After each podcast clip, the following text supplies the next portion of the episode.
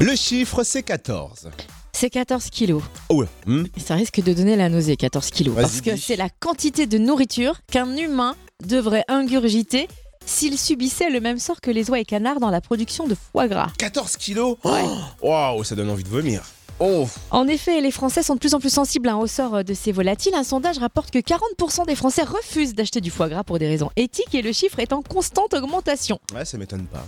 Alors forcément, on en parle pourquoi Parce qu'en cette période de fête, l'association L214 de protection animale propose notamment une action de sensibilisation chez nous, à Dijon, samedi. Ah ouais Les Dijonnais ouais, vont être invités à soulever un sac dont le contenu représente la quantité de nourriture qu'on force un canard à ingurgiter quotidiennement pour produire le fameux foie gras et donc rapporter à l'échelle humaine, hein, évidemment. Ah Et donc, euh, bah, nos amis dijonnais, comme ça, vous, enfin tous ceux qui vont à Dijon pourront repartir avec un cadeau, une alternative végétale au foie gras. Et c'est où à Dijon Place d'Arcy, Mhm. c'est donc ce samedi 14, comme le chiffre, hein, 14 décembre, de 14h à 16h.